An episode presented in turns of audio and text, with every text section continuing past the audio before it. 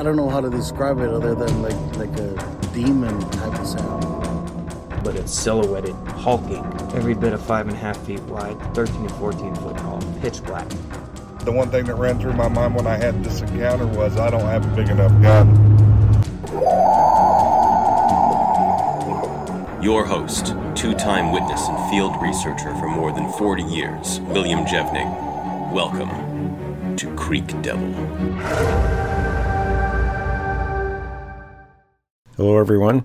Well, this is the beginning of a special series that we're doing. It's long awaited, actually, because uh, this is about one of the persons that I've mentioned for many years now that I called Mr. Black. And, and I know people out there who followed me for a long time have been waiting, sometimes patiently, sometimes not, for this person to record with us. And, and I've known him for 10 years now. He contacted me first when I was with the other podcast I was a co host of back in 2012. He'll talk about why he contacted me in that first part of this interview. But uh, we recorded for the first couple hours. We're breaking this up into segments because he has a lot of uh, things to talk about. So there'll be eight segments in this first run, and he's going to record more with us. This was just the first uh, recording we did with him, and he gave me the information to vet him one that I wouldn't be able to expose him, but enough to be able to find out what he was telling us is true and that he is who he says he is. So we're not guessing. There are other shows that have had people that, you know, say they were special forces, they were this, they were that. Uh, this gentleman is the real thing. He was a government insider, uh, was chosen, and, and he'll talk about how he got into that, so I won't bother with it here. It's better in his own words. We disguised his voice per his request uh, because he can't reveal his identity. You know, they, they wouldn't like too much him talking about these things because he was in a very sensitive position and they would still come after him. So, having said that, Tom, would you like to add a few things in? Yeah, absolutely. Um, yeah, I've waited a long time. I've talked to him a few times and very, very interesting conversations, including some of the uh, some of my personal encounters with the creatures. And I got to say that the information he gave me was spot on, but it wasn't what I wanted to hear. um, but he has a lot to say. We can't say much, so we'll let him do the talking. Um, but before we get into that, I want to say thank you to everybody who has tuned into the show. And if you like the show, if we've earned your trust, if we've earned your like, let us know. It helps us a bunch. Just click the like button and subscribe and the share. And you can actually support the show, become a member by for as little as a dollar a month. And on our on our YouTube page, we have a link to Patreon. Just click on that and you know just follow your nose and take it from there. So that said, here's Mr. Black. Mr. Black told me that um, there was a lot more things that he was privy to in this operation than just Bigfoot. So we're going to be doing some separate recordings of those topics as well. For instance, Dogman, UFOs, things like that, things that he had firsthand knowledge of. So, having said that, we're going to start the recording right now. All right, thank you. I have been talking to you for around 10 years now, and uh, I originally contacted you when you were with another podcast because there was some information on there that um, I felt needed to uh, be cleared up a little bit. And because of your background and my background being uh, very similar, that's why I contacted you and not anyone else in this field over this subject. And I'll start out with a little background on me. I went into the military in the 1980s. When I went into the military, I got into, uh, they call it the black ops world. And this is not like in the video games of today with the bang bang shoot up stuff. The stuff that I went into was part of the Cold War era uh, and it was stuff that wasn't really on the books as far as I being advertised as a career field that you would choose in the military. And I initially went into one branch of the service, and then I did an inter-service transfer. And upon transferring, my ASVAB scores were some of the highest they had ever seen. And I was selected for a program that was out west. And I went into that program not really knowing what I was getting into. And when I got there, we dealt with the uh, Soviet side of uh, the military. What we did is we would get uh, Soviet equipment from around the world and basically tear it down, analyze it, put it back together, and test it against our own people and play board games with it. And the areas on the West Coast, anybody that's been in the service could probably tell you where this is. And we had a couple different locations, and one of them was on a test range north of Las Vegas. And we had quite a bit of stuff that we would do on an ongoing basis. And this falls into uh, your podcast because I'm going to start bringing things up. I want people to have the background on this. What went on between the U.S. and Soviets in the Cold War era, and especially starting in the 1950s, was the U.S. and the Soviets would play games with each other. I'll give you a quick example. The Soviets sent a drill bit over to the U.S.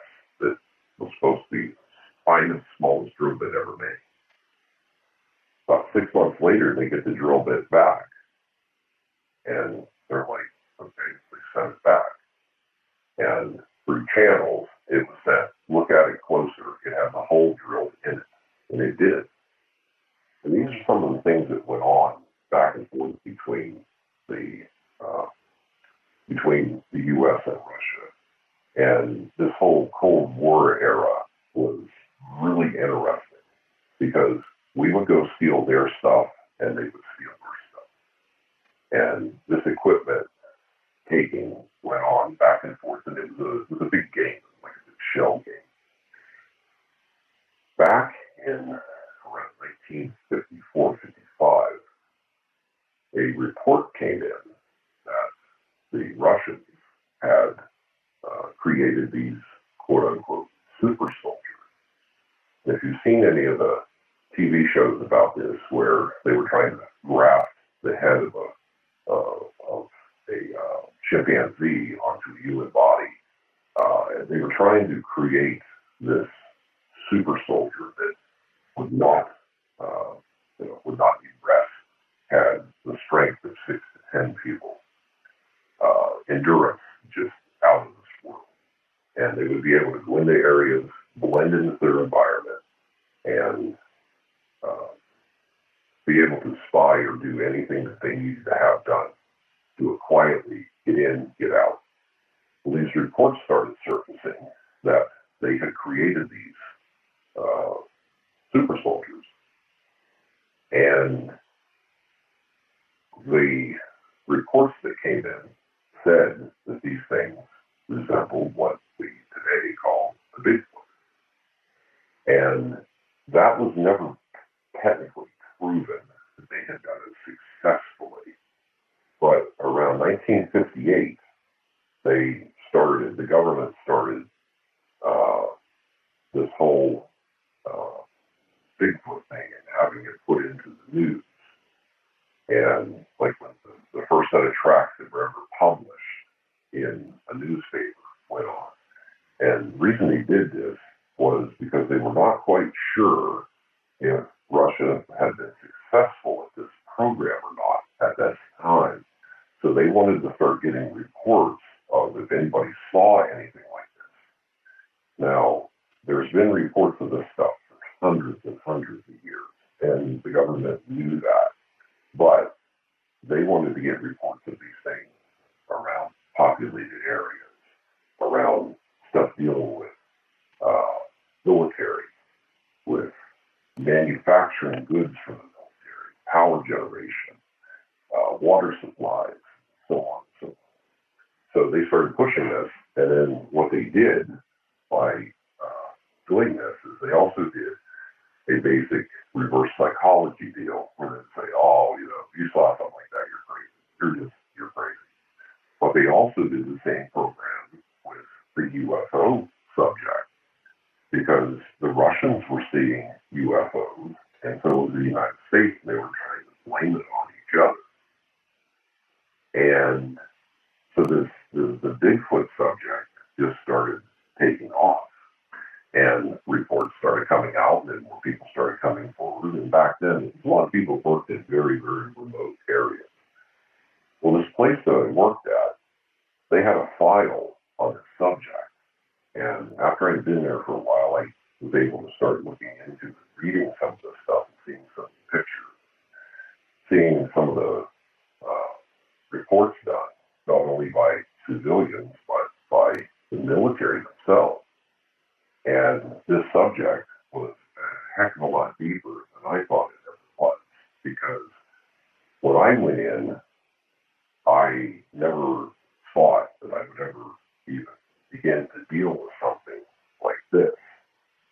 And I had to sit down with my boss one time and got into a very uh, in-depth discussion about the subject.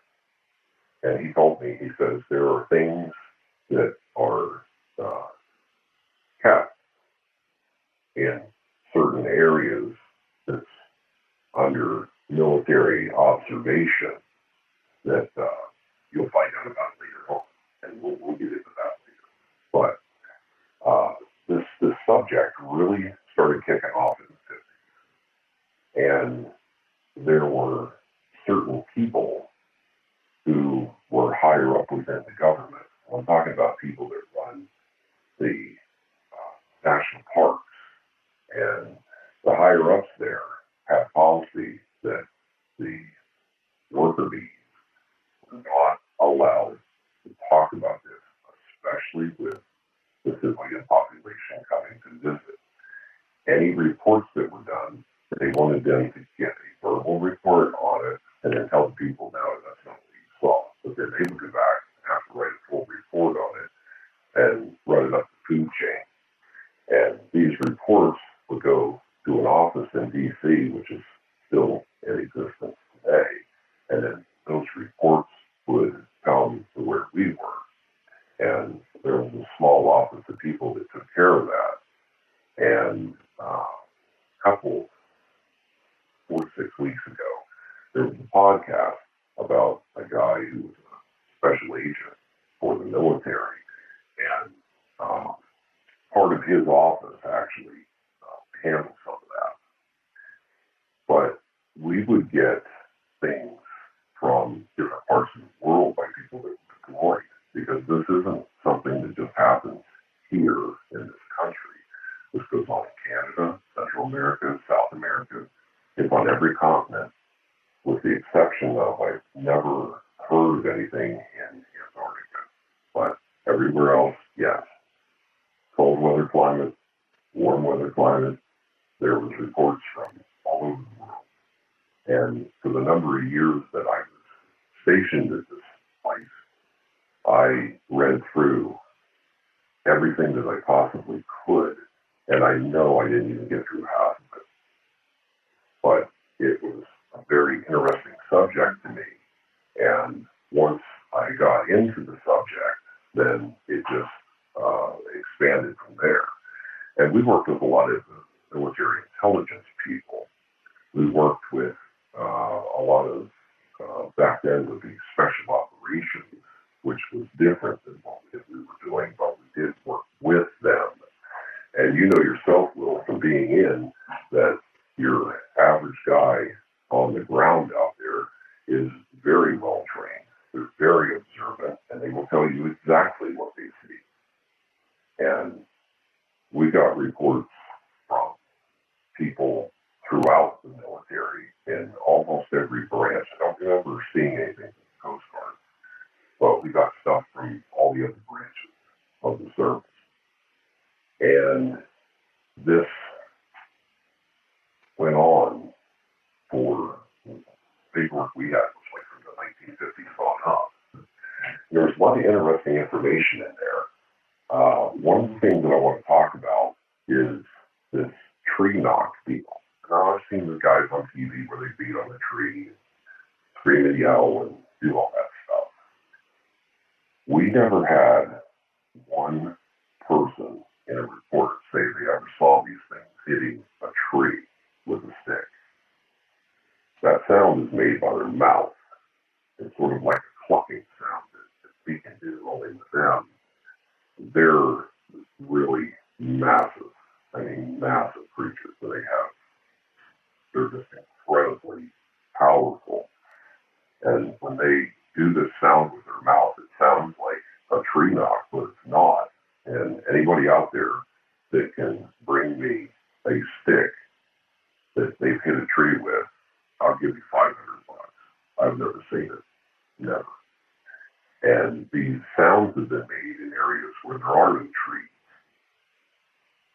These sounds have been made high up on mountains where above the tree line and nothing.